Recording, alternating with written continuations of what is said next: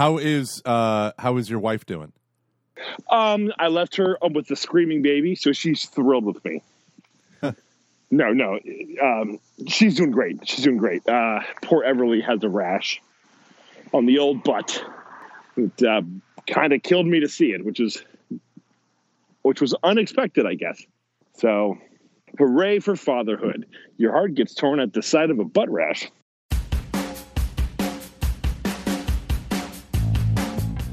I, uh, while we are waiting, I do want to thank everyone on Patreon who, and I especially this is going to sound weird.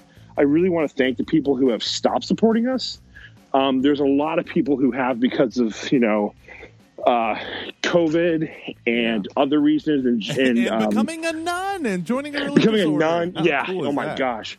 Yeah, and just and just and just like life and stuff. So, um, and I totally, I really, there's a few times when people stop us where stop I'm supporting where I do uh, die inside, but for the most part, you know, I, I, know it's always for some type of a reason, and and like even if it is because you think we suck, uh, I really appreciate the support. We truly, truly do, and I just want to thank everyone, um, especially those who you know have left just for um, your support. And this is not a plea. This is honest. This is an honest, heartfelt thank you. And I have nothing but love and gratitude for everyone. And I know that these are hard, crazy times, and you know we, um, you know we we we lost probably the most um, patrons that like we've ever lost, and that's fine. That's totally fine because we're we are incredibly blessed to be able to keep doing this.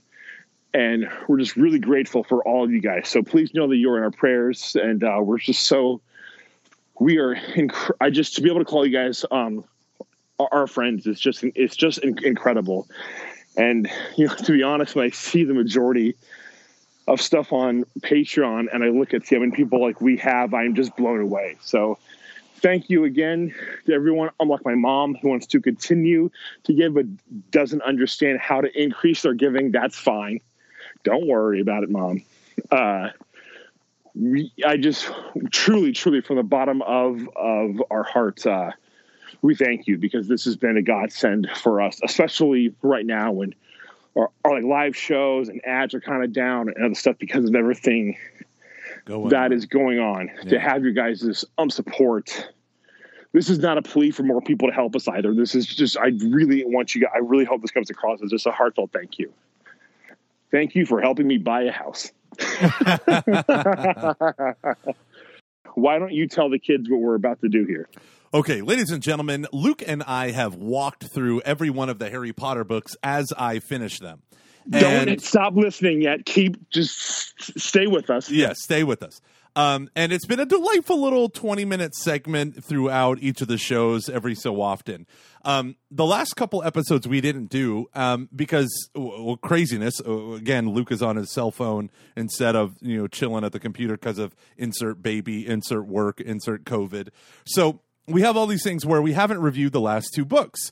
And uh, I went ahead and got the audiobook because I've been painting upstairs in my house for hours and hours and putting chalkboard paint. You have to do multiple layers, all this stuff. Don't worry, my four year old destroyed it the day he got back.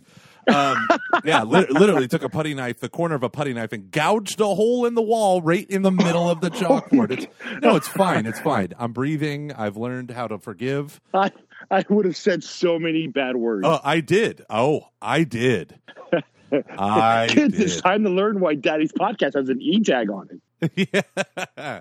So that being said, um, there were a handful of things that um, there were a handful of things that came together that really uh, nailed it for me when I read through the last two books. So what was it, Half Blood Prince? Well, can and, yes, yeah. can we hold off for just a second here? Yes. What do you need? Because I want to add this. Okay. As I walk past a barking dog, perfect time, Luke. Uh, if you're not a fan of the Harry Potter books, or you don't care about when we talk about culture, listen to this episode because I think you're going to find it interesting. Like, it's not going to be like our review of the MCU or something, where if you're not interested in that stuff, you just go, oh, I'm going to skip this. I think this is actually going to be pretty fascinating if we can pull this off. So I would encourage you to give this episode a try if when we do some of the pop culture stuff that's not really your bag. That's all I want to say. Okay, nice. So here are the five things that. Oh, oh, wait, wait, wait! Massive spoiler alert! Like spoiler horn. Yeah, this is this is the this Toot, is the, yeah toot Yeah. toot as the Luke says. the whole books. Uh, we're spoiling uh, the books of of the films, all of it. You've Your- been warned. your friends, So- your family, everything.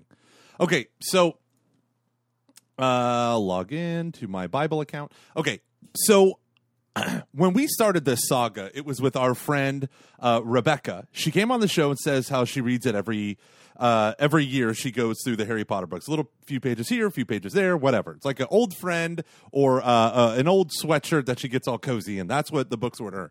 Now, I had never read the books. Instead, I'm a huge Chronicles of Narnia, Lord of the Rings fan, so I love English fantasy fairy tale writing, but I've never dived into Harry Potter because I'm a devout Roman Catholic and that's the devil. So my whole life, I would go and see the movies because I thought, oh, maybe if there is anything evil, they've kind of dumbed it down for the kids. The kids. And so I justify going to the movies. And then when I was in the movies, I was more or less confused, lost, bored by them because I never read the books. And to my same criticism that holds up to me reviewing the movies now, they do not, or they only presume you've read the books. And I understand why. They sold 325 million copies. I get it. Um, I, I don't I don't know if I would agree that they presume that you have read them. I just think that uh, they were. I don't think. I think they really they weren't bold. Well, I guess you said that they did. I don't think they were bold enough to try to make it interesting on its own. Yeah, fair enough. Fair enough. Either way, I felt like the editing was choppy, and it felt like before I watched uh, or read the story and after I read the story. After I read it, my brain filled in the choppiness, and I was like, "Oh, I know why that. Oh, I know why this." But before I saw it, I was like, "What the heck? They're like jumping from scene to scene. They didn't even explain what." I... So that's why I say that there there felt this element of choppiness of jump, jump, jump, jump, and it just felt like they assumed you already knew what the heck was going on. So Yeah. one was Rebecca had mentioned that J.K. Rowling, before she wrote the book and while she wrote the book, she did an intense study on medieval history and a lot of stuff that uh it, and that are it's just found throughout the novels. And I was like, okay, so I get it. These silly, silly children's stories have some historical stuff to it. Neat. That's awesome. I like that. Then, uh, uh, and shout out to my buddy Chris, my best friend Chris Miller. Right when he heard that we were Best doing friend. this, What, better than you. Right when he heard that, my friend, my friend Chris Miller, when he heard that we yeah, were doing all this, know. he immediately reached out to me. Was like, "Dude, I don't think you should do that." Father Gabriel Amorth condemned it, and so I went through and I said these things like, "Hey, here are the arguments against that." Like, I, I don't. I've read the first book, and the magic is so silly. It is ridiculous to think that it's inculcating kids to Satan any more than um, than Chronicles of Narnia. Like people literally turn to witchcraft because of Chronicles of Narnia. Is that the intention? No, but people want to justify. Okay, so whatever. I'm an adult. I can read this stuff. I can filter this stuff, and I'm not tempted to to sorcery. Okay, so but then he sent me something that I had no idea about. It was a picture of a tattoo on her arm that said Solve with a plus sign coagula in Latin. I'm like, coagulate, coagulate, solve, save? What is that? So I didn't know what it was, and he sent me a link to an article that said it's the tattoo on uh, arms, which is a demon head or goat headed demon in the Church of Satan. And one said says Solve, and the other one says um, coagula on his arms, the left and right arm.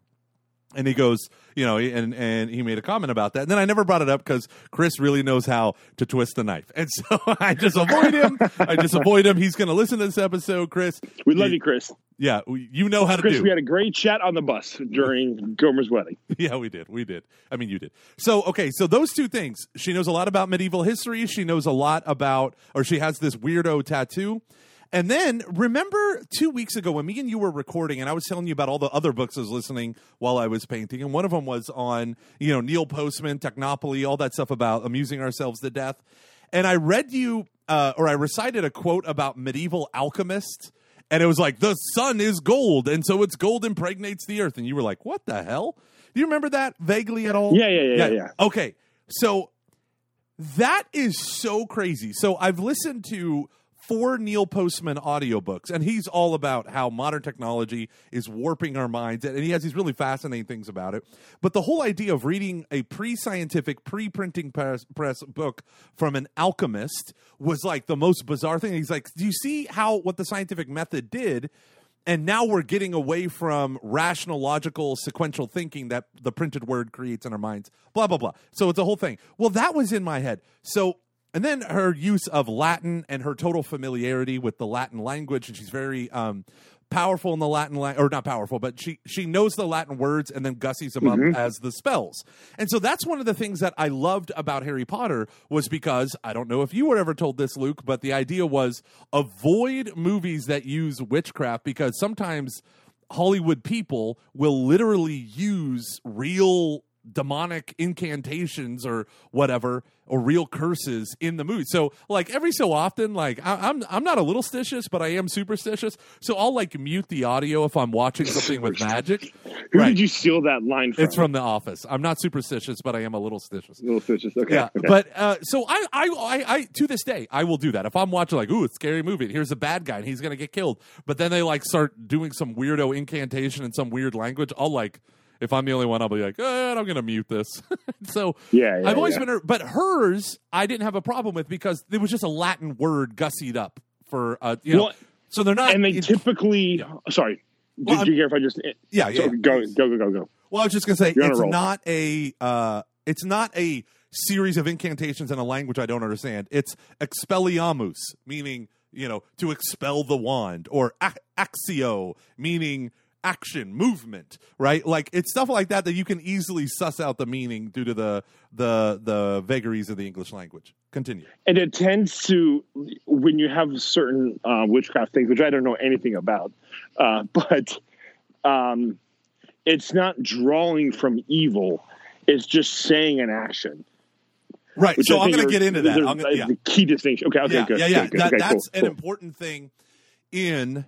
Okay, so I'll, I'll get to that stuff later. So I right, am cool. Right. I'm driving down the road and I'm listening to the the 29 hour audiobook driving my family home from uh from St. Louis. I'm listening to the 29 hour audiobook of Jordan Peterson's Maps of Meaning.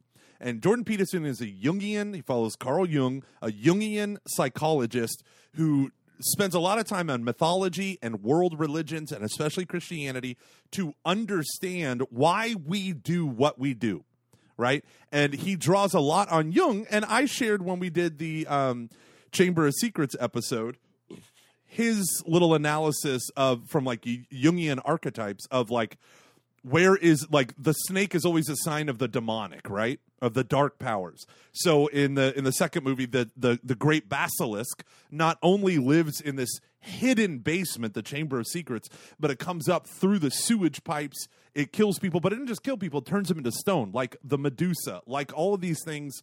Or that was it Hydra, Medusa, well, whoever. no that is um Yeah, Medusa. medusa, Yeah, yeah. So Medusa. like that is like a key elements of classical mythology.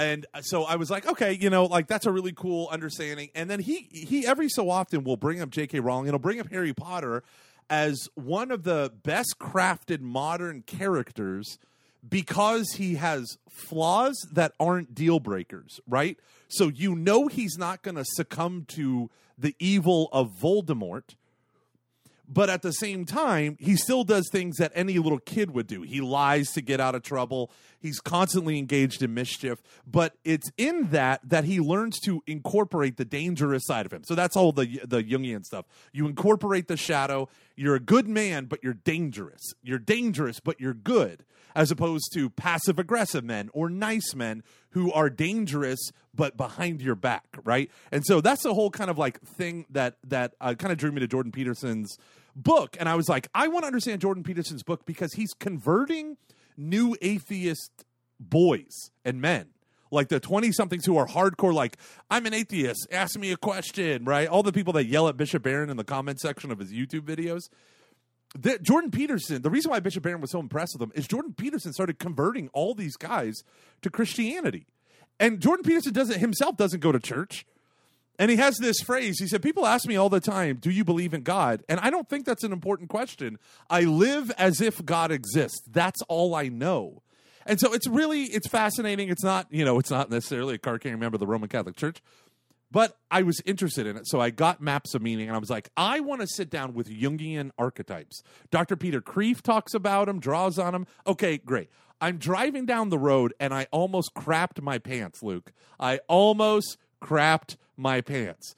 I love it. That's that's such a fun feeling when like you start to connect stuff that you like with like outside. It's just yeah, I know exactly what you are Right. talking about. It was one of those things. Yeah, it was one of those things where five threads hit one point, and you're like, "Oh my gosh!" Right? Like we all- have to podcast. I literally am Write writing down. I'm calling Luke. so the thing that happened was I'm I'm just listening to, to Jordan Peterson and the last section of the book. This is what drives me nuts about the audiobook.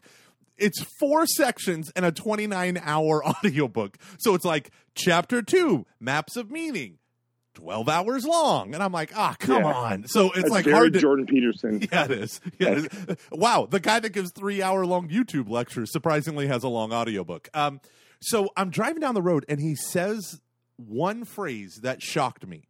So I was totally losing my train of thought because Carl Jung spent the last like third of his career, which was skyrocketing, because you know he he was a student under Freud, then he broke away from Freud. He had this thing called collective memory. We all know the Joseph Campbell stuff that later became Star Wars, and that's it. Just kidding. But like all this stuff, he ends up he ends up stating the phrase in Latin, solve et coagula, the motto of Catholic alchemists. And I was like, what? What? So I go back to the section, which was like an hour and a half back, and I re listen to the thing in double speed, mind you, but I re listen. Classic Gomer. Yeah, classic Gomer. Carl Jung, at the end of his career, became fascinated with medieval, aka Catholic, for the most part Catholic. The last real alchemist was uh, Isaac Newton. Right, he was a physicist for half his life, and then the end of his life, he devoted it almost entirely to alchemy. Now, what is alchemy? Turning lead into gold. It's called transmutation. And also, when when alchemy was originally like a Greek thing, and they believed that they could manufacture an item called the Philosopher's Stone. And what is the Philosopher's Stone, Luke, in reference to Harry Potter? So it's this stone that is owned by this guy named like Nicholas. Name his name is Nicholas Flamel. Say that if you have a speech impediment and you are exhausted. uh, and uh, it basically gives him everlasting life, while also he has the ability to produce gold. I believe. Whenever he he, he, can spin gold, I think, right? Yeah. So the idea of the the philosopher and why is the philosopher's stone so important? You said this in early on in the book or early on in our podcast. You made a side comment to Rebecca where you said, "Well, it's not known as the sorcerer's stone except in America. In the UK, it's known as Harry Potter and the." Philosopher's stone. There you go, the philosopher's stone. And why is that important? So, alchemy started in pre-Christian uh, uh, Greece, right? And then when the Arabs took over that area, it became there's a lot of uh, Arabian stuff that got added to it. That's actually why it's called alchemy. Like al is a very common prefix in Arabic um, in Arabic words and phrases, and then it gets passed into the the through Spain and through you know the the East into Europe. Now the alchemists are a weird bunch. They're a weird bunch because they believe the Christian alchemists. This is the most fascinating thing in the world to me. They uh, they're they're devout Roman Catholics, and then they say, okay, here's the deal: Jesus Christ. For them, the philosopher's stone was Jesus Christ, the stone which the builders rejected. It's written in all the medieval alchemist manuals. Jesus Christ is the philosopher's stone. But here's the weird thing they say Jesus Christ died for the whole world. If he died for the whole world, why do I still sin? Why do I get sick? Why do animals die? Why is the weather awful? Why do good things corrupt and decay and fall apart? Why? Why is, do babies get butt butt butt rashes? Exactly. Why do At ten o'clock on a Wednesday night. exactly. So tired. So Is, is, is it Wednesday or Thursday? I genuinely don't know. today's Thursday. Tomorrow I have sorry. to have this edited and posted. So moving Hey, right along. there we go. I'm just kidding. I'm just Thanks, kidding. BetterHelp. Go. Insert commercial here. Is there something interfering with your happiness or is it preventing you from achieving your goals? Well, I started going to therapy probably about maybe four months ago, maybe three months ago, and I just kind of realized that healing is something that the Lord wants us to receive, but healing is always an invitation from God. Quite often, He asks people to, to you know take a step out. We have to take action, and a great way to do that is through a group called BetterHelp. BetterHelp can assess your needs and match you with your own licensed professional therapist, and you can start communicating in under 48 hours hours. This is not a crisis line. It is not self help. It is professional counseling done securely online. This service is available for clients worldwide. You can um, log into your account anytime, and I'm going to send a message to your counselor. You'll get timely and um, thoughtful uh, responses. Plus, you can schedule a weekly video or phone session so you won't ever have to sit in an uncomfortable waiting room. Those are weird, as with traditional therapy. BetterHelp is committed to facilitating great therapeutic matches so that they make it easy and free to change counselors if you feel like you need to. It's more affordable than traditional offline counseling, and financial aid is indeed available. BetterHelp, H E L P, wants you to start living a happier life today. You can go to betterhelp.com slash reviews and read some of the testimonials that are posted daily. So this is what we're going to do. We have a special offer for podcast listeners. You get 10% off your first month at BetterHelp, H E L P, betterhelp.com slash foxes. You go to slash foxes and you will get 10% off your first month. In fact, so many people have been using BetterHelp that they are recruiting additional counselors in all 50 states. Join over 1 million people taking charge of their mental health with the help of an experienced professional counselor betterhelp.com slash foxes. Thank you to BetterHelp for sponsoring this episode of Catching Foxes. So what ends up happening is the the alchemists begin to look at their Catholic faith. Now they walked on the razor's edge between magic and heresy, and they thought that they weren't falling into either. But the alchemist's goal, which alchemy eventually led to chemistry, which is where the word chemistry comes from, they they thought that their task was the Christian task of bringing the whole of creation into union with the redemption bought for us by the blood of Christ. Okay, so in Romans chapter 8, uh, St. Paul says, For creation waits with eager longing for the revealing of Yeah. the sons of God. For creation was subject to futility, not of its own will, but by the will of him who subjected it in hope. Because creation itself will be set free from its bondage to decay and obtain the glorious liberty of the children of God. Okay, we know that all creation is groaning in travail until now, but not only creation, we ourselves. Now, this is the most important part.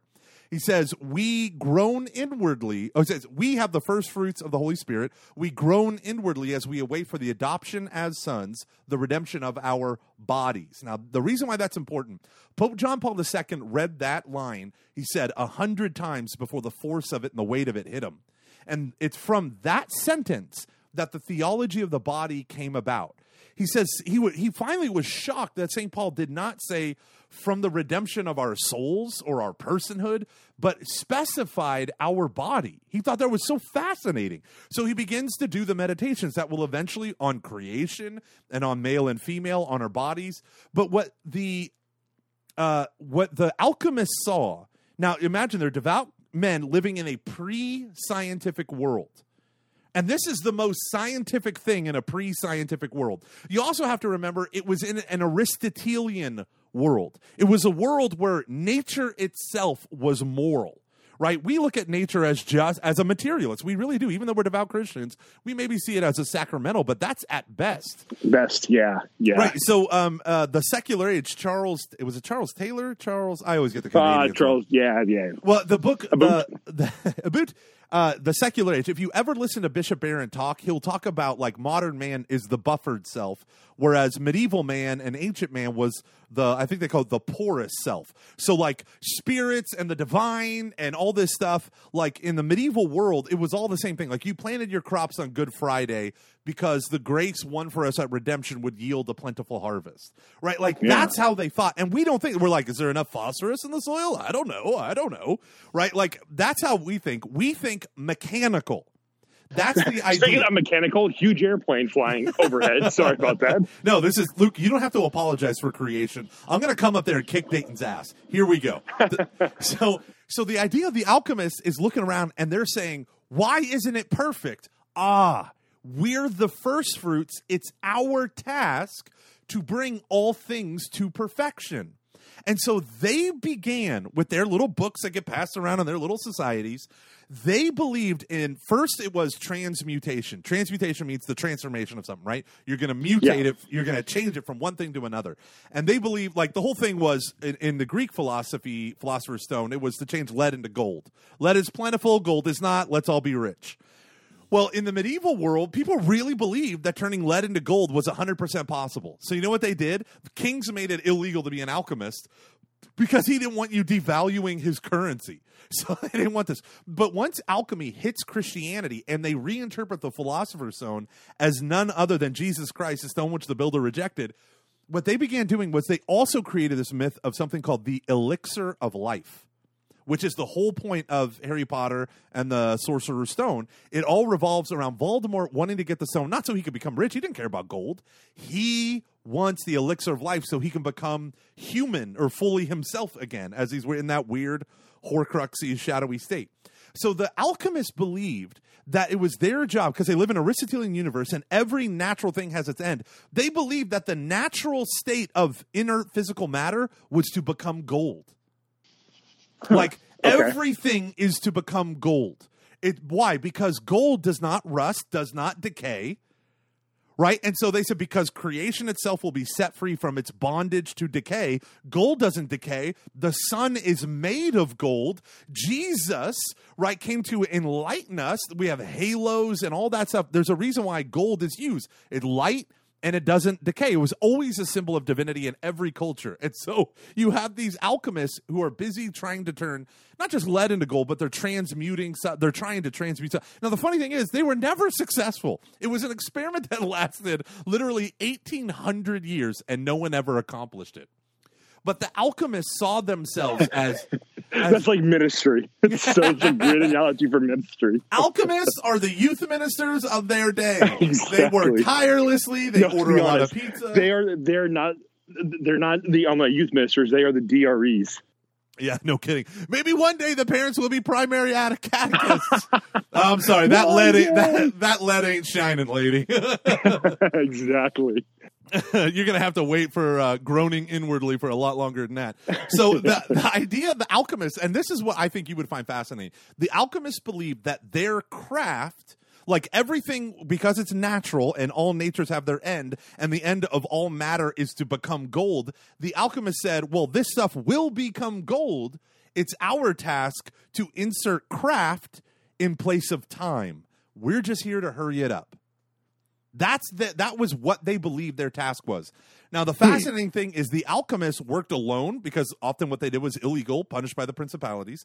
Um, and it was weird. They were weirdos, but they also would ultimately lead to um, they would ultimately lead to chemistry and the scientific method. And so this is where I thought it was so fascinating. In the alchemist universe, and in fact, in in all the medieval wor- in the whole medieval world, nature was a moral universe. The sun, moon, and stars were the heavens, not space. It was cosmos. It was order, right? Yeah. And so, uh, Can I add one quick thing Please. to this that I think is kind of interesting? I had a really good buddy. I had a really good buddy of mine, Ryan Maley, explain like we were just talking about like, Balthasar and the difference between him and Aquinas. And he goes, I almost wonder like Balthasar. I, I don't remember exactly I don't know what he said, so I don't want to put words in his in his mouth. This is what I remember was um I, was you know that per like Catholic Balthasar didn't think that grace built upon nature, but grace had like infused was infused into nature. Like it was every it was a part of it like was a part of nature almost. Which I think you can say is grace building upon like like it, it's just it's it's not these two separate things, but they're almost like infused um together.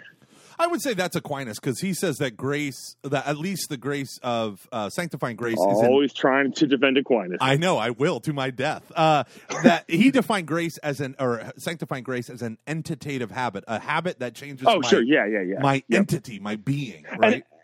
and I think he was more just kind of saying like the like like just like the view of I don't I wouldn't say von Balthasar against Aquinas, but more just how people interpret Aquinas Okay, that makes sense. and how von Balthasar just viewed grace kind of being Yeah. like something that's just it's it's there it's, it's a part of our everyday life. Yeah, and that was and that was Aquinas's world. Everyone thought that, even Exactly, non-practicing yeah. Catholics. Everyone thought that. And so when you add actual intelligent people who studied Aristotle, they all had this notion of a teleologically ordered universe. But here's which is yeah. no, it's just really interesting if you view that in like in light of Harry Potter, because it's never really explained where magic comes from. Yeah, ever. It's just a part of reality. Yeah. Yeah, yeah. It's just there, a thing that you can. I don't know if even like tap into is is the right word, but you can experience like you know that the idea in uh, when they go into the cave. This is in Harry Potter, and they um, have blood prints. So they're going into the cave to find one of the Horcruxes, which can help destroy Voldemort because it contains part of his soul that he has teared apart because of, because of all the murders that he has done.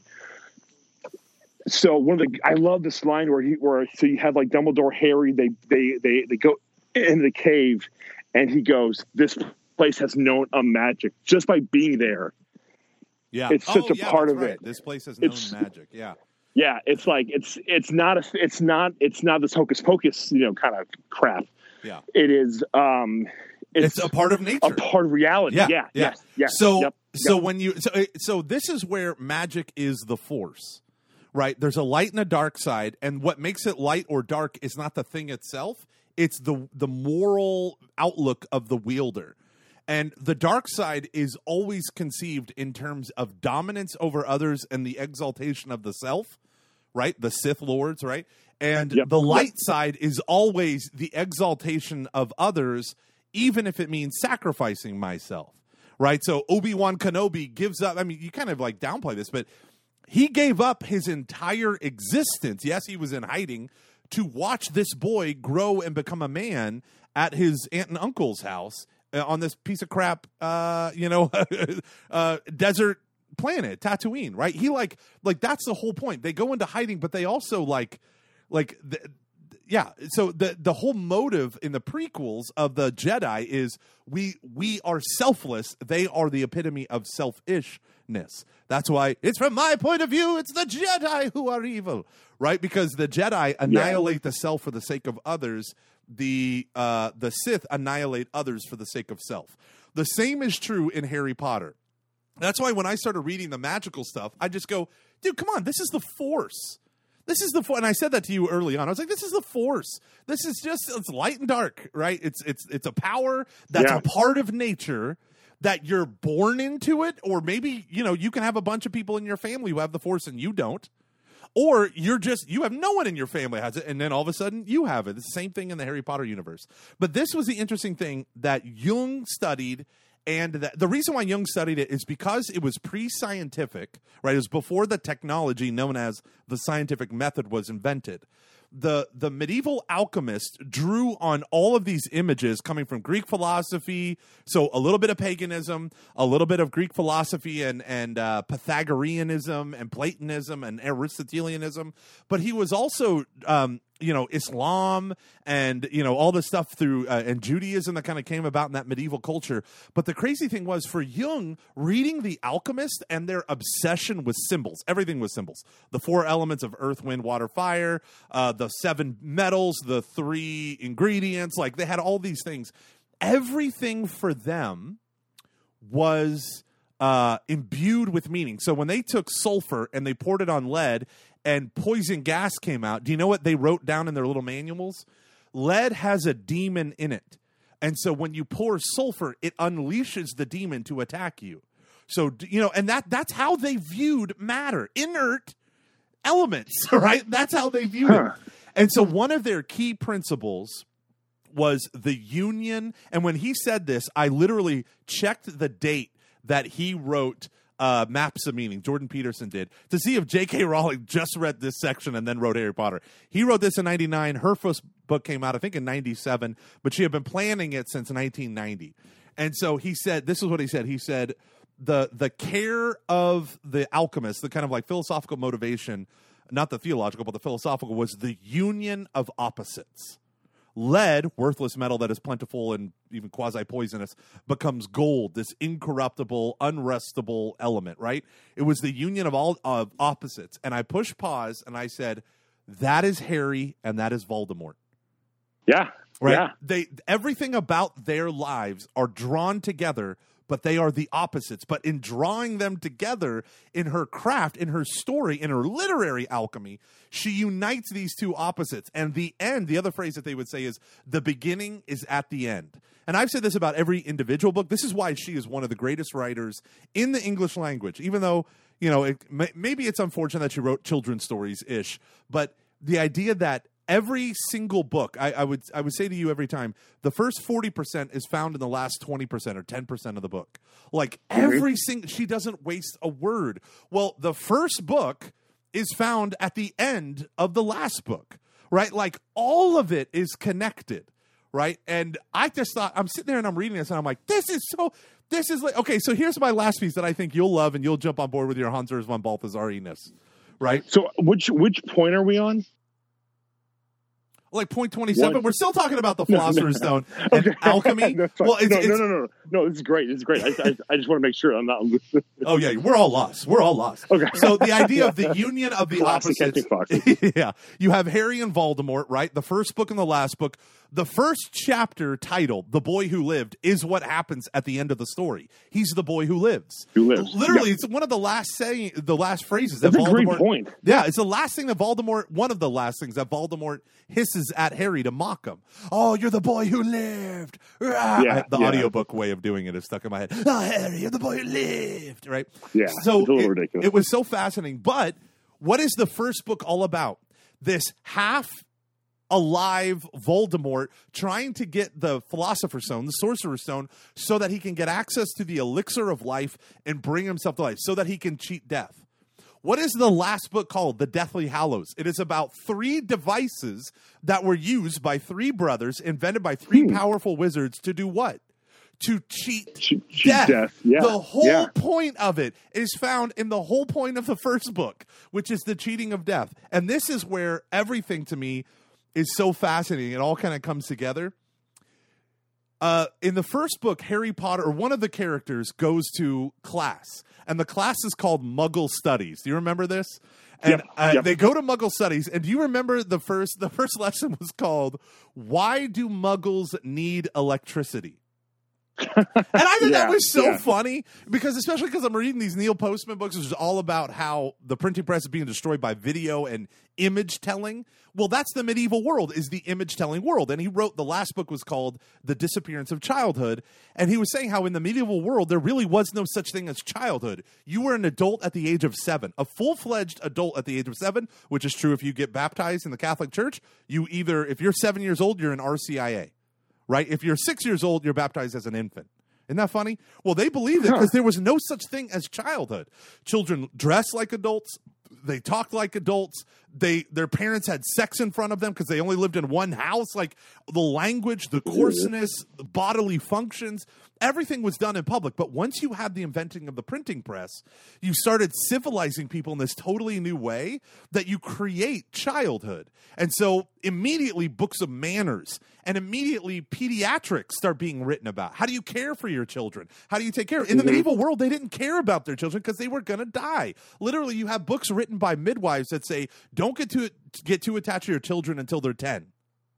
Like- like- Gosh, are you serious? yeah, like like literally, like one, there's like a snippet of a diary of a woman who says, like, I was consoling my friend who lost her child, uh, reminding her that she has eight more. Like, like, like that was there. There was a problem of empathy. Now we have extreme empathy. In fact, in the Middle Ages, they used to play with boys and girls' private parts as like a joke. Uh, It was like a, a thing. weird. Like no one cared about it. And, and then the author says, "Now that'll get you thirty years in jail." as well it should. or a seat at the table, if you know what I mean. Um, The, summer, of, scandal.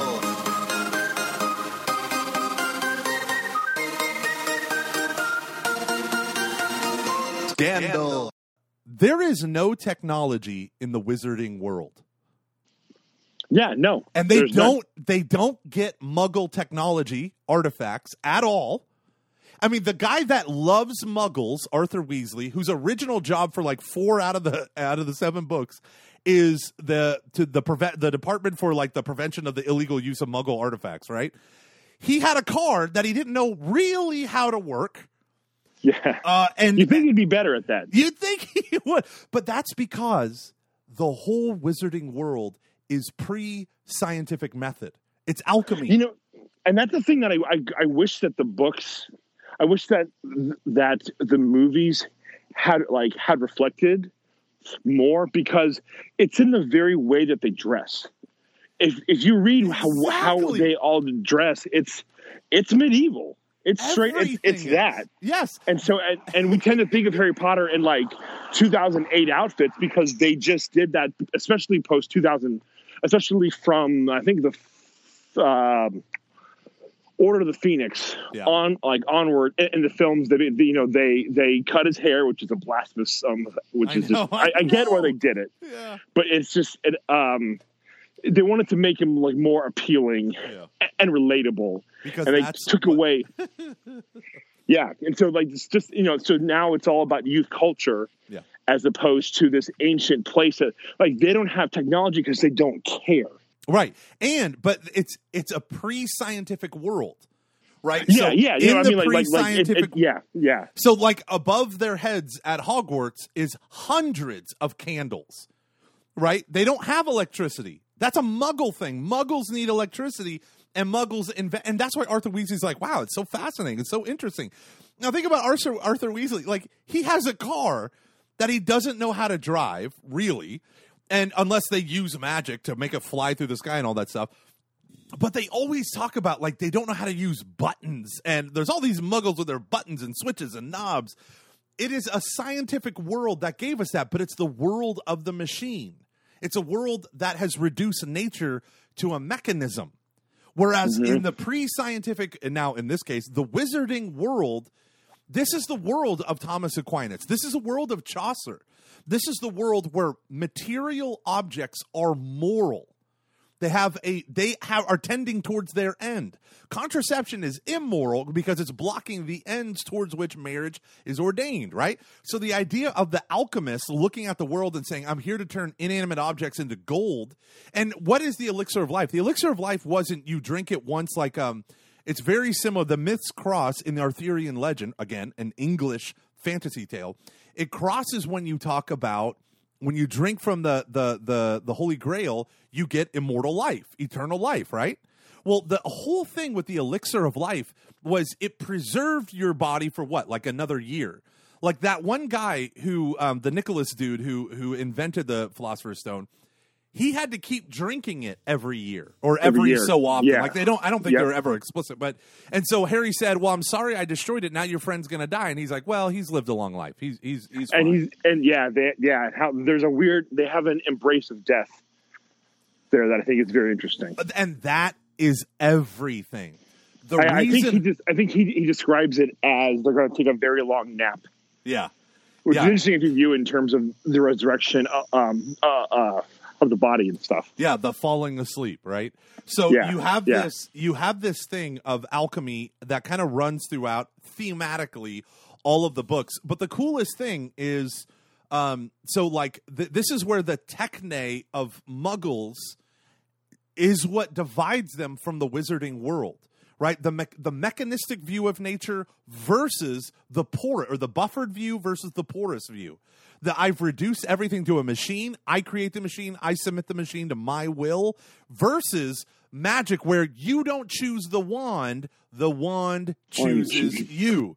Right? All of these things that are built into it. And you wonder like even their paintings have some element of life and morality to them which is funny but it's In not even memory, yeah, yeah. but it's not even Yeah. that. It's port keys, right? These seemingly innocuous objects that can teleport you to, you know, the Quidditch match or that can do all these things that become the goblet of fire that teleports them to his to Cedric's doom. All of these things. This is just inert matter to us, but to, that's why muggles don't see it because it's just And, mere um, matter. Yeah. And then you take you know, so and this is, I, I don't want to keep harping on the idea of like, you know, it's it's not evil, but because I, think this is what is a Horcrux, but taking a piece of matter Yes.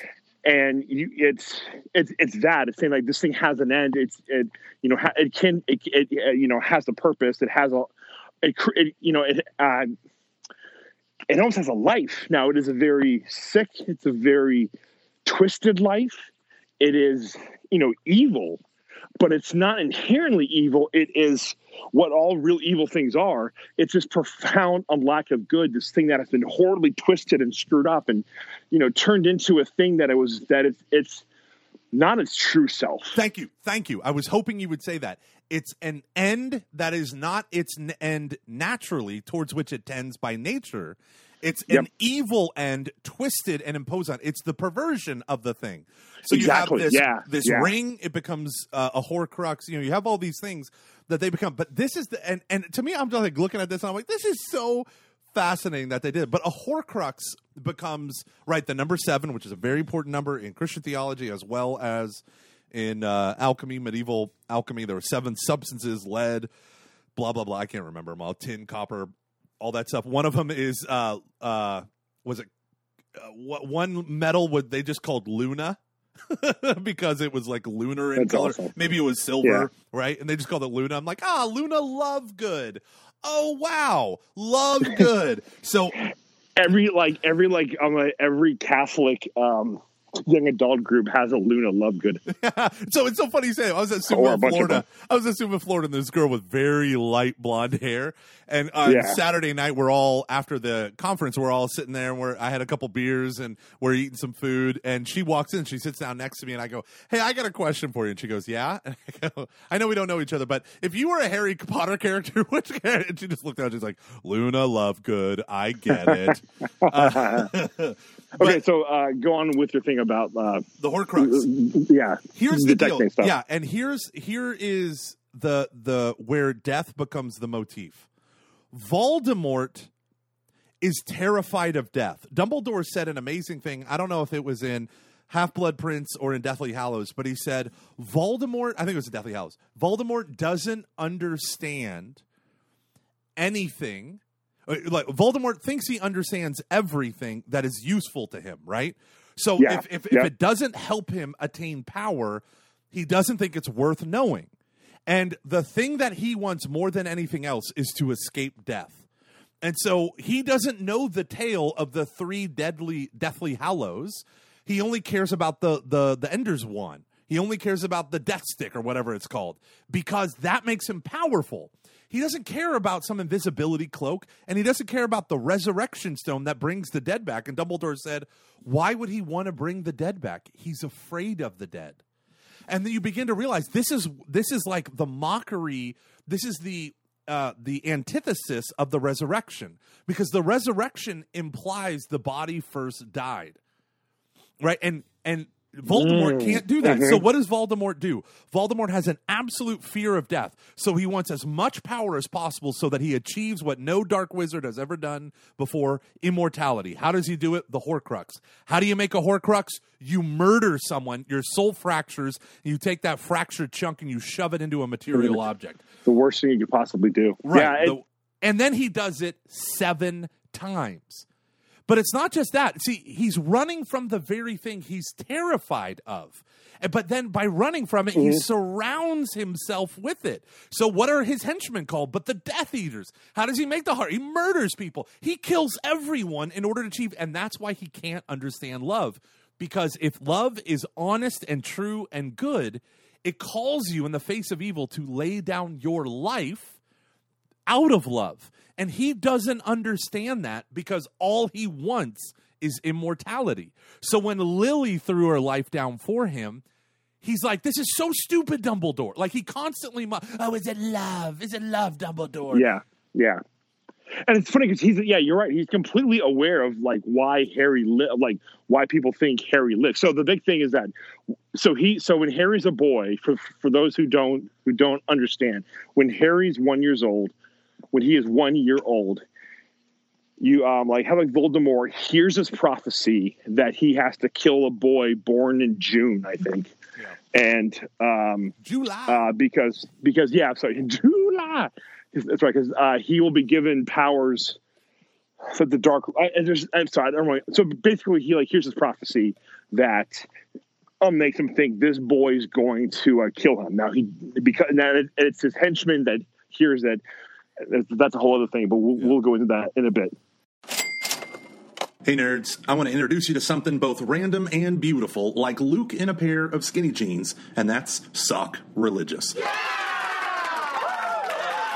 I know what you're thinking. Uh, so, like religious socks? But these socks are actually quite great because Sock Religious, you may not know this, is the number one largest Catholic sock company in the world.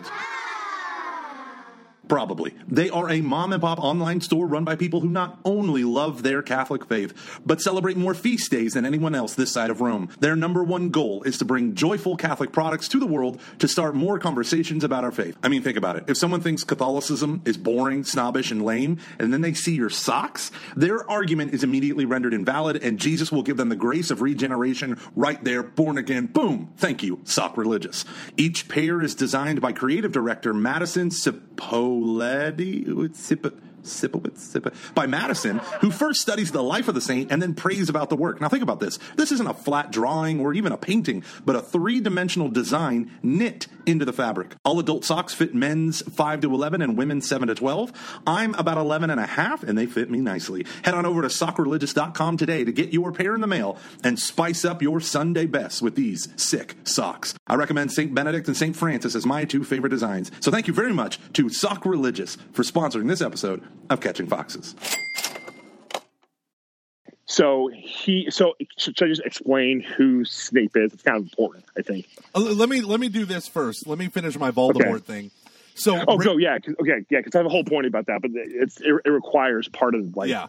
that knowledge. So go, go. Yeah. So the fascinating thing as it unfolds, and I think some of you out there might be laughing because I'm a 38 year old man who just discovered these children's books that my next door neighbor said, "Oh yeah, we had to read the first book in second grade," and I'm like, "I'm reading it now."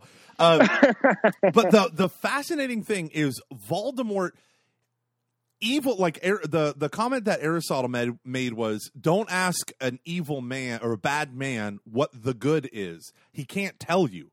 Right? Because he just he can't know. And voldemort can't know why harry potter lived he he he even though he knows the fact he doesn't know the meaning he knows the reality that mm, Lily gave yep. her life. It put up a shield. Whatever. That's stupid. I'm going to kill you now. He's like, oh, is it love? And they're they're literally dueling. He just killed Harry mere minutes earlier, and here is a risen Harry standing in front. A risen Harry, that sounds weird. Standing in front of him, a fully erect Harry standing in front of him, and they're dueling. And he's like, "Oh, is it love again? Is it love?" And he's like, and Harry Potter says, I think like three times, he's like, "You still don't get it. You still don't get it. Like." You can't yeah. hurt any of them because I died out of love for them and they're all protected. That's why your curses aren't hitting them. You don't get it. And he can't. Yeah. Evil can't. Done. This is why I think the world right now, especially, doesn't understand Chris, the like Christian idea.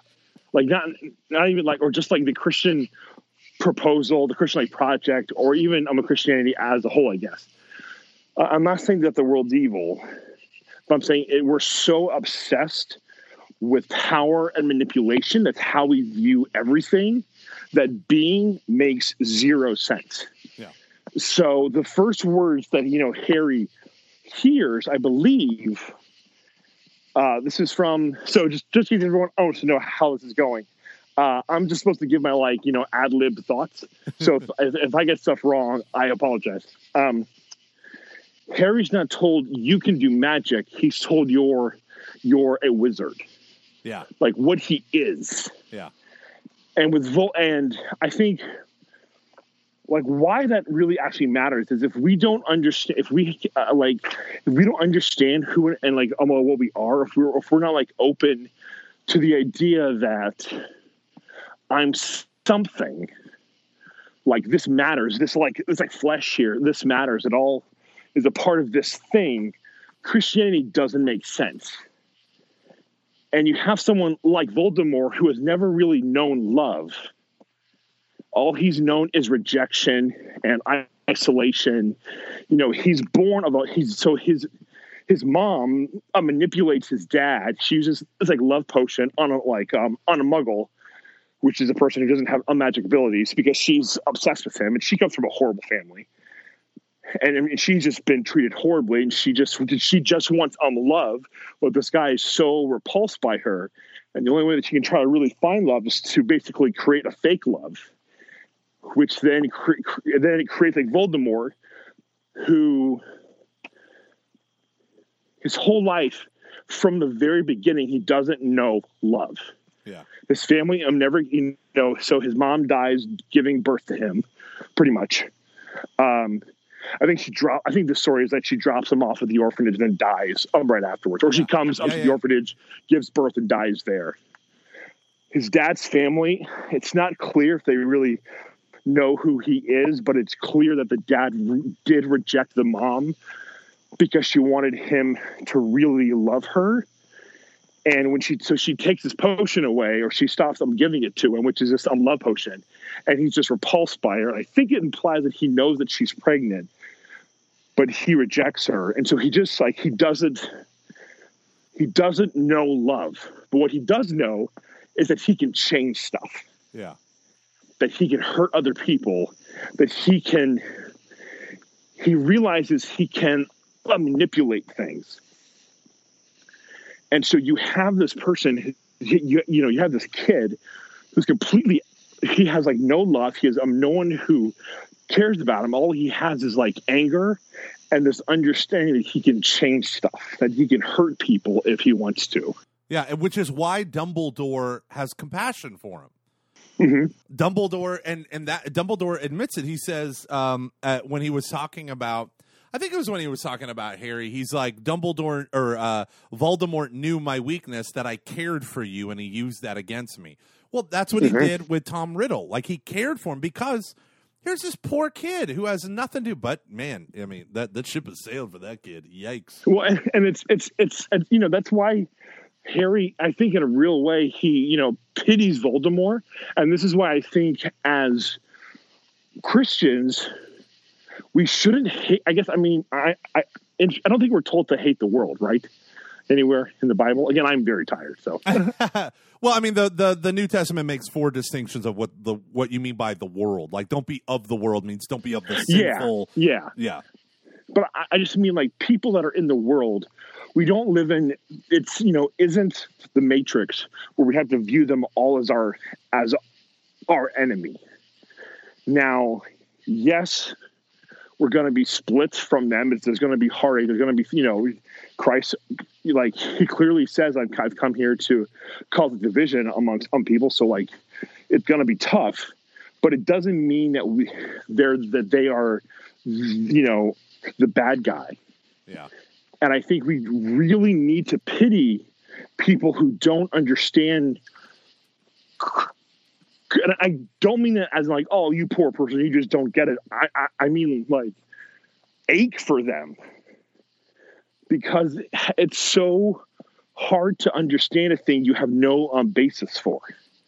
So if you like just and and we're we all grow up like the culture matters.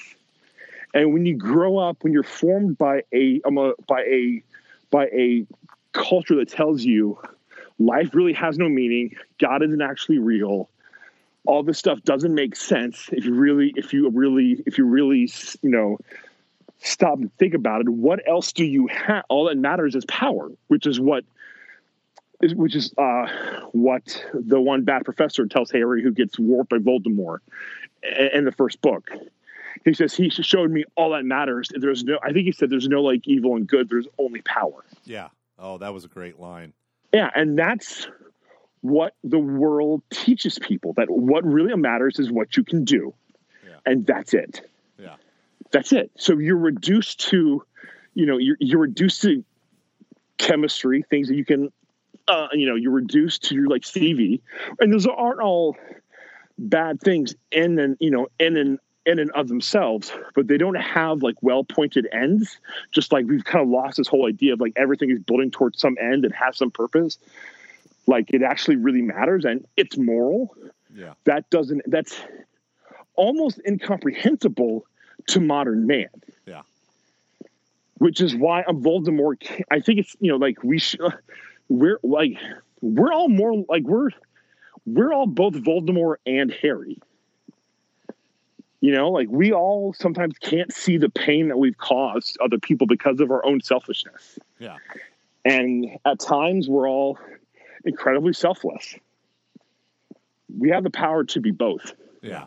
And so Sorry, power is wrong word. Yeah, we, we have the it's ability. Very possible to be both. Yeah, yeah, yeah. Yeah. So let me uh, the the ending scene where Harry goes into the woods to defeat Voldemort has got to be one of the most elegant and Christocentric scenes in a storyline. I mean, we're talking Clint Eastwood in Gran Torino, where the only way to free the kids from the tyranny of the gang is to let them murder him. And he dies with his arms stretched open by absorbing their evil. He set the uh, Hmong kids free in that neighborhood. I don't know if you saw that movie, right? Do you ever see that? Oh yeah, yeah, yeah, yeah. Right. So you know that ending scene? I mean, it is blatantly Christocentric. He's like spreading his arms out. Um, and all he did, he didn't pull out a gun. He pulled out a lighter to light a cigarette, right? So the idea is he's using nonviolence to bring, to end the reign of the violence. So what does Harry do? Harry secures on his person, he has Draco Malfoy's wand, which he took off of Draco but he also has the resurrection stone and the cloak of invisibility. And what does he do? He knows where Voldemort is. He now knows the full truth of Snape's courage and heroism Yep. that all went Yep. un- unsung. And he Yep. takes he takes the objects that give him power and he shoves them under his robes, his medieval garb, right? He puts them under his robes and there's one line where it says so that he would not be tempted to use it. Yeah. And there he stands on the outskirts of the forest or uh, of, of where Voldemort is. And Voldemort's like, I don't understand. He should be here. He should be here by now. That's I, I anticipated that's what he would do. And he steps forward and says, Here I am. And then they begin to have the exchange, and then Voldemort just sends the death, death curse and kills him right there. And I thought, oh my goodness, that is so absolutely that is what we call the Christus Victor theology of atonement, where Christ went up to all the powers of darkness and brought them all down on himself. And when they killed him, which was their greatest victory, the act of killing despoiled the powers, right? It robbed them blind, right? It defeated, he made a spectacle scripture says that Christ made a spectacle of the principalities and powers of the dominion of darkness. Well, that's what Harry does, but he does it in the most von Balthasarian way through absolute self emptying humiliation. So he walks Yeah. over, and there's no fanfare. Hey, I, I have Yeah. got to. Um, Aaron's calling me really, really quick. Can I call you back? Yes. All right. Thank you.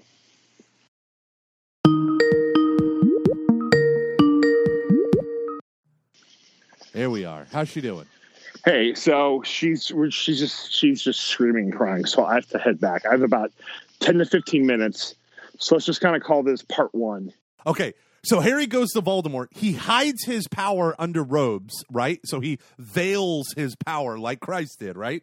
And he comes and he goes because Harry is the six of the seven uh, Horcruxes, Horcruxes, right? The snake, which again it's a symbol of the demonic. The snake is the seventh Horcrux that unlikeliest of heroes, Neville Longbottom, uh, destroyed.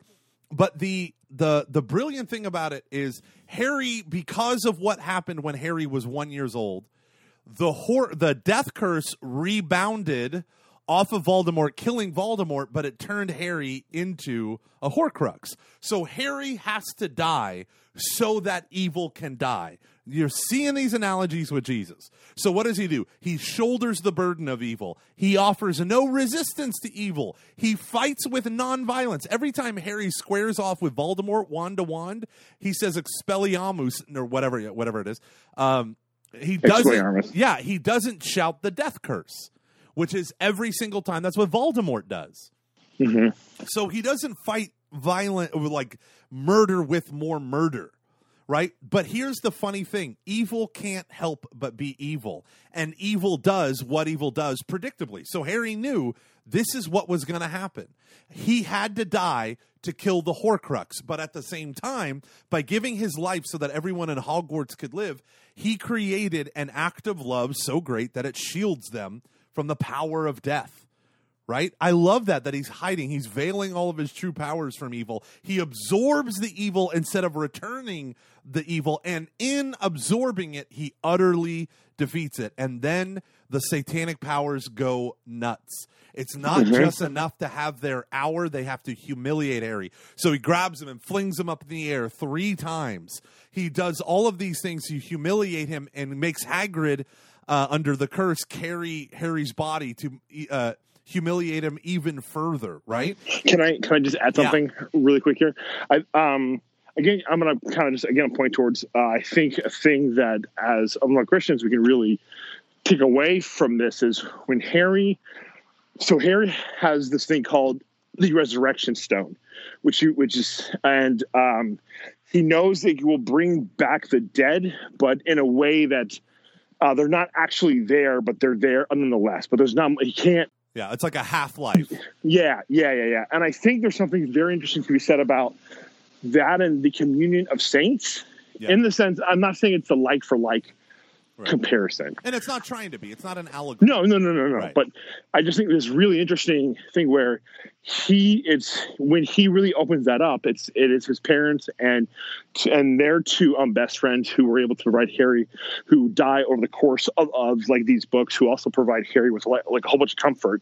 They are very paternal towards him. Yeah, a godfather and Yeah, uh, and- Lupin, who Yep. become for him right like the only friends, the only father like figures that they that he has in his life, the only family that he has um, that actually love him. The Godfather implying that, he was yeah, baptized. that were that were you know that also were very tied with his with his parents. They give him the protection and the strength that he that he, he needs to really make. So basically, he can't um get in there because there's all these like dementors Yeah, that are and he's trying to go to die and he's like I how and then he basically pulls out the stone and like what these like dementors are they're these um creatures that can really they they tear out all like hope all like um life and they can like um suck out of your soul which is they say I'm worse than death. Yeah, and so it is the dead it is his loved dead people you know his like his saints if you will that give him protection Yeah. his own his own cloud of witnesses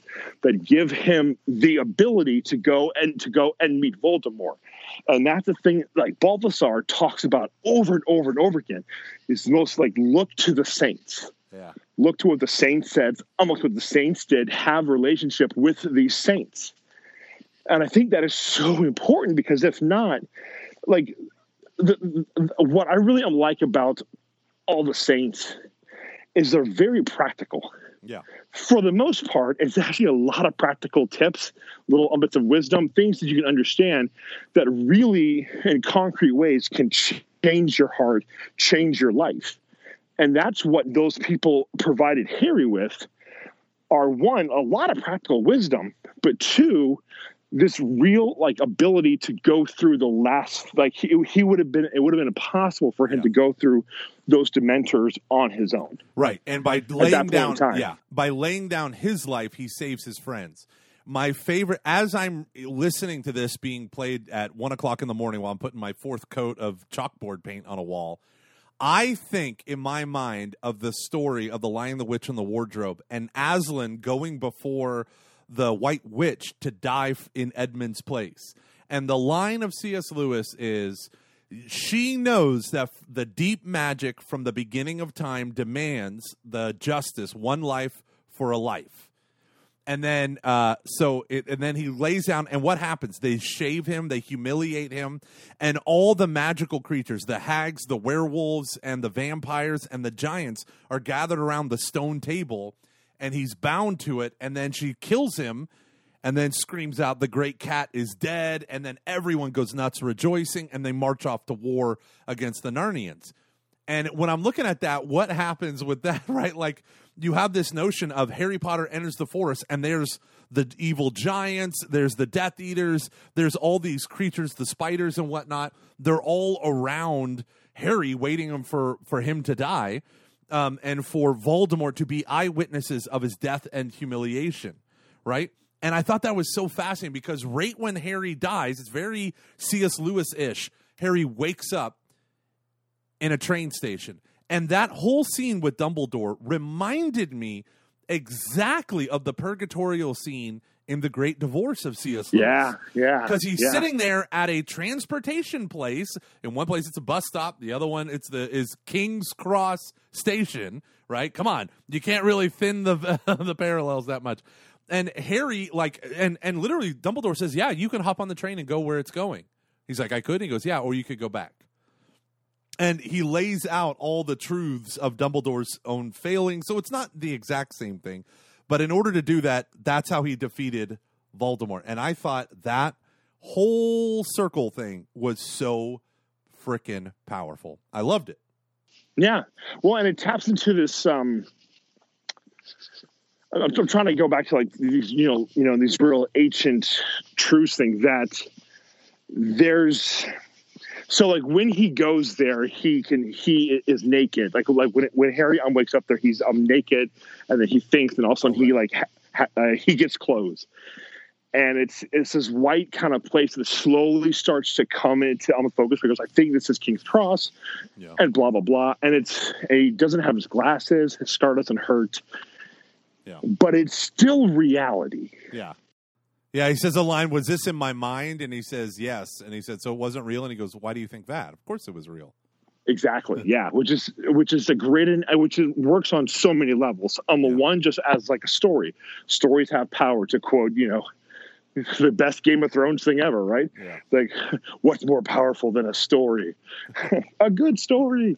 um, but uh, and then you also have this idea of like, you know, I think how the great analogy just towards like prayer, like, uh, it's, you know, of course it's in my head, but it doesn't mean that this, you know, isn't isn't real but also this immaterial reality. You know, again, going back to the whole idea of like the Alchemist time period of that, the, like nature is moral.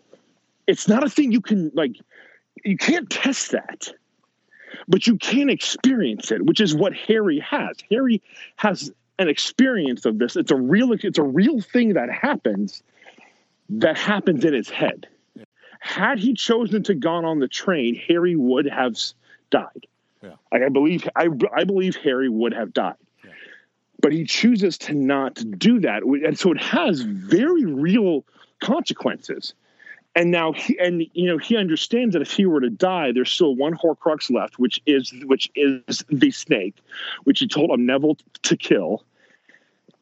And he, I think they may even talk about this. I don't really oh, remember, but the fact that, like, you know, if he were to go on, it would be up to everyone else to kill the snake, then kill Voldemort. Yeah. Yeah. And he couldn't let And he's aware of that. Yeah. Yeah, yeah, which is ultimately why he goes back. But it's not. But so again, I, I think it's so interesting this idea of nature being a thing that has like a more. It's really interesting. Sorry. Yeah. Uh, I have probably about. I'm a little bit on farther than I was, so I have. I might have about ten minutes. Yeah. So, and then the last thing I want to talk about is how um, Harry and the whole death and all, all that stuff. The reason why he's able to, to to defeat Voldemort is because he doesn't want power.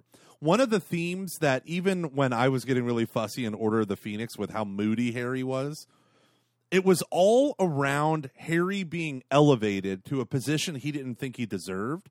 So whether it was or cast down, like so whether it was everyone hating him or everyone obsessing over him, he doesn't want it. He doesn't want to be the head. He doesn't want to be the chosen one. It's a joke.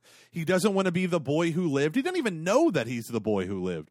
You know, until you know, uh, I think it was Hagrid. It's like you're actually really famous in the wizarding world, and he's like, "What? I don't know anyone." Right? So the idea mm-hmm. of of Harry doesn't want power, but Dumbledore did. So Dumbledore is mm-hmm. Gandalf. Gandalf is like, "Don't give me the ring, Frodo." So you know, Harry is definitely Frodo. Don't give me the ring. I'd use it out of a sense of doing good, but it would twist me, right?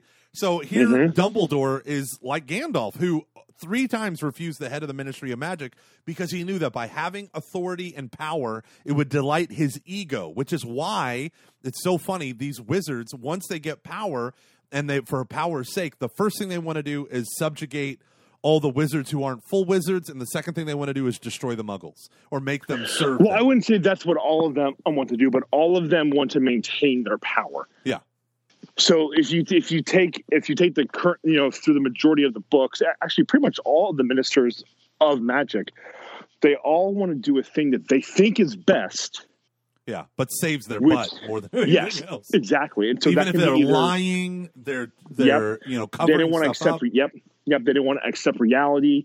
They want to uh, use Harry as basically war propaganda.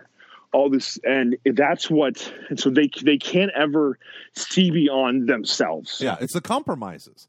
They are good men. How dare you?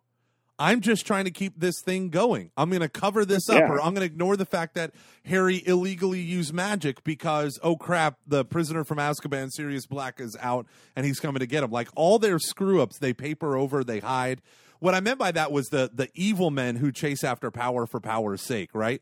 The Yeah, yeah, uh, yeah, the yeah. Gr- Grindelwald or whatever his name is, Yep, and uh, and and Dumbledore, right? He's like, I thought myself a genius. I wanted, I, how could I stay at home with my stupid family when I could have been the greatest wizard? And I got in, entranced by all this stuff, and I desperately, desperately wanted to be something in the world, and that's when I gave myself over to this whole notion of subjecting human muggles to the authority of the of wizards as Mm-hmm. wizards have done to the ma- the seven magical races, right? The the goblins, the centaurs, the Yeah. house elves, et cetera, et cetera. I thought that was really really fascinating. So he's kind of like God the Father, where he has he's a father figure. He's almost all seeing and all knowing. I'm generally good at guessing, he says, but he's also a failed father in that.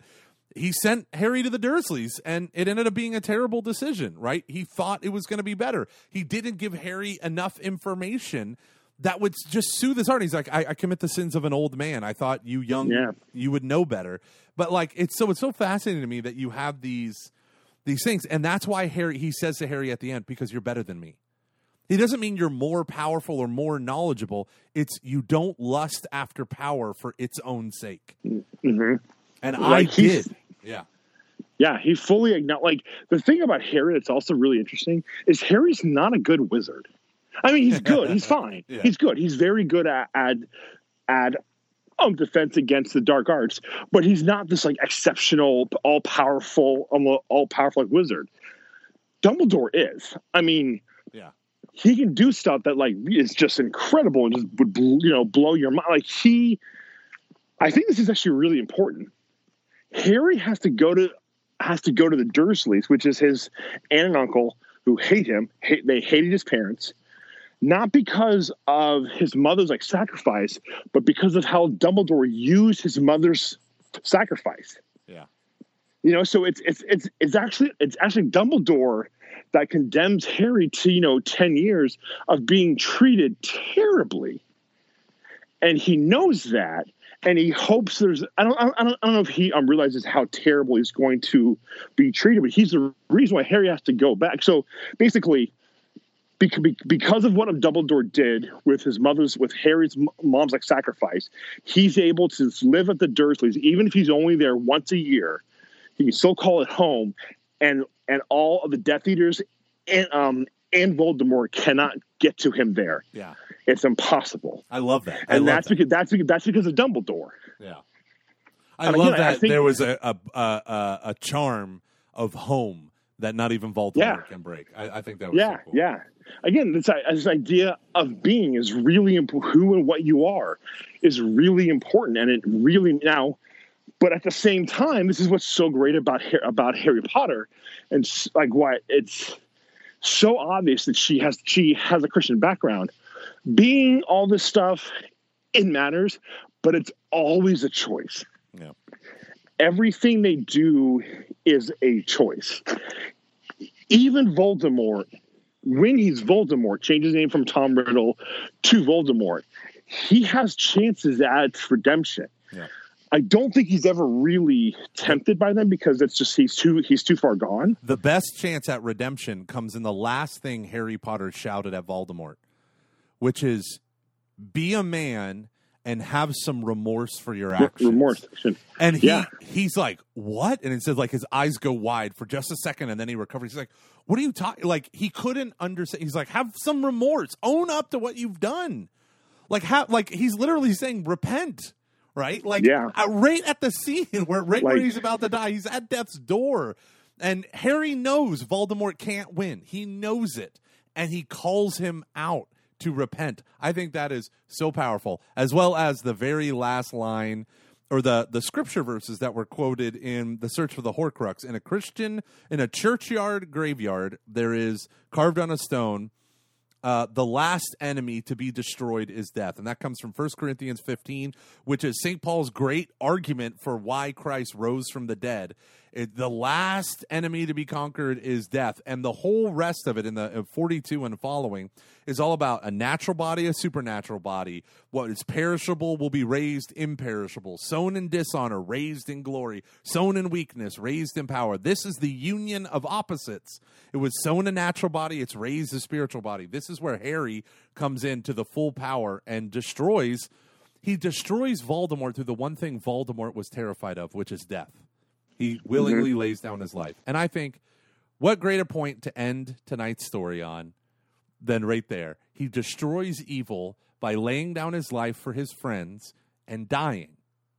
I think that's amazing. I think this is a story like Balthasar would really like. because you I think you have such a good point such a good point about um it's not that the people in the magical world aren't tempted by techne or that it isn't there or it isn't you know because there are definitely people who try to you know they try to use they try to use stuff they try to manipulate things they do try to conquer things especially the rich. But there's such this um, understanding of a bigger world beyond them. That's there. You know so harry gets a watch given to him when he turns 18 i think it's when he turns 18 or it's when he turns i'm 17 i don't really remember which age but 17. okay and it's it's a thing for like all a wizards in england to get a watch and the watch he gets comes from his like surrogate mother which was her which was her brother's watch which was who was the person who was killed by voldemort. Oh, that's it's actually um, it is uh, said that it's, it's two of her brothers and they were and i think it's on Mad Eye Moody that says he gave them a hell of a fight. And I bring that up because there's such this idea of like it's all connected and it's all there's this big world that's so much a little bit bigger. It's not about what you can do. It's about who you love and how you love them. Yeah. Like that's what ma- that's what truly matters. And uh like the hero of our story, the you know like hero family is this is is this poor family who's barely um getting by. Like they have like they they have like um seven kids or something. Yeah. And you know, we, yeah, it's it's awesome. It's so it's it's all about um like uh, like ch- choosing to do the right thing as opposed to how do I find myself? Like it's not about finding uh, yourself at all. If anything, it's about the exact opposite of that. Well, it's one of those things where it's like I will tell the truth even when no when everyone else is lying. Right? Cuz I know that if I go along with something even for a moment that I know is a lie, it'll it'll break me and then I'm I'm just like them. So it's Yeah. like when everyone's saying horrible things about Dumbledore, well, he is old, it's time for him to move on. He can't. Like the Daily Prophet, all these people, even people that Harry knows that are like starting to buy into the lie, he can't. He won't because the moment you take that step, all is lost. Right? The moment you give in, the moment you betray, the moment you lie, you're you're cooperating with the very thing that's destroying society. So it goes back to East Germany, right? East Germany, three out of every five people was a government informant, which meant if you had a family of five, three of those people were ratting on two of those people. Yeah, And how Snape horrible- of them. Uh, How horrible is that? I'm just saying. Yeah. Yeah, yeah, no, no, no, no. It's that's like, like, look at how, and, and I mean, and it's great too because I think we're so addicted to thinking we're doing the when we do good, it has to look perfect. Yeah. Like if you look at if you look at what at what at what Snape does, he's um he's such a nice guy, but he he's so like he's an informant. Like he's he probably of sacrifices way more than most Yeah. for Harry. You know, he gives up. Um, a, I mean, he gives his only friend. The like he just he gives so much, yet he's terrible to Harry, Yeah. and he means it. Yeah. Like, because Harry is the daughter of sorry Harry is not, Harry is the son of the woman that he loved that he truly truly loved even if it was a little bit of a nice guy love at, at times but he was Harry's also the son of of the man that he he loathed Yeah. and he always holds those two things in his heart towards Harry I love the So last he- words of Snape. Do you remember what they were? um look at me Yeah. I Yeah, didn't catch 'cause- that the first Harry- time. He has That's why mother's I told you to pay attention in the beginning. It's all uh, foreshadowing. Yeah. What does what does Snape? What does he look at? He stares into. Here he goes. His teacher just like stared at his eyes, Yeah. I and he was like, "What the That's right. hell?" And it's, I'm like, "That's Well, that guy's a And it- predator. yeah, run!" um, he's got my character written all over him. Yeah. Uh, but it uh, If he invites you to a beach house in New Jersey, say yes if you want a good grade, but probably no. Say no. No, you know what? Say no. weekend at Uncle Teddy's. That's what I felt about Professor Slughorn. He's like, "Oh, I'd like to collect them. I wish I had the whole set. And you're like, oh, don't. Oh, you're inviting children over to your house for dessert in your room? Like, come It's very- on. That's yeah, yeah. Did you do that, Luke, when you worked at a boarding school? No, I did not. if, if anything, I was like, "Leave me the hell alone." Yeah. Hey, kids, Uncle Lukey's gonna have a party. No one wants to come. Okay, I'll just, I'll just stay over here. uh yeah it uh, um what was i going to say oh no but i just think that it's, it's very uh, like harry potter one reason why it's so good is that it, it these are all flawed people and their flaws have major consequences Yeah, and they're and they're and they're realistic flaws. Like they're not impossible flaws. And that was a fascinating thing when he said uh, Snape was never your man; he was Dumbledore's. He loved my mother, and Snape said he loved the girl, but he got over it. He told me there were other women, and he's like, "Of course, that's what he told you." And of course, you'd believe that because you don't know what love is. Why did the Malfoys betray Lord Voldemort? Because they loved Draco.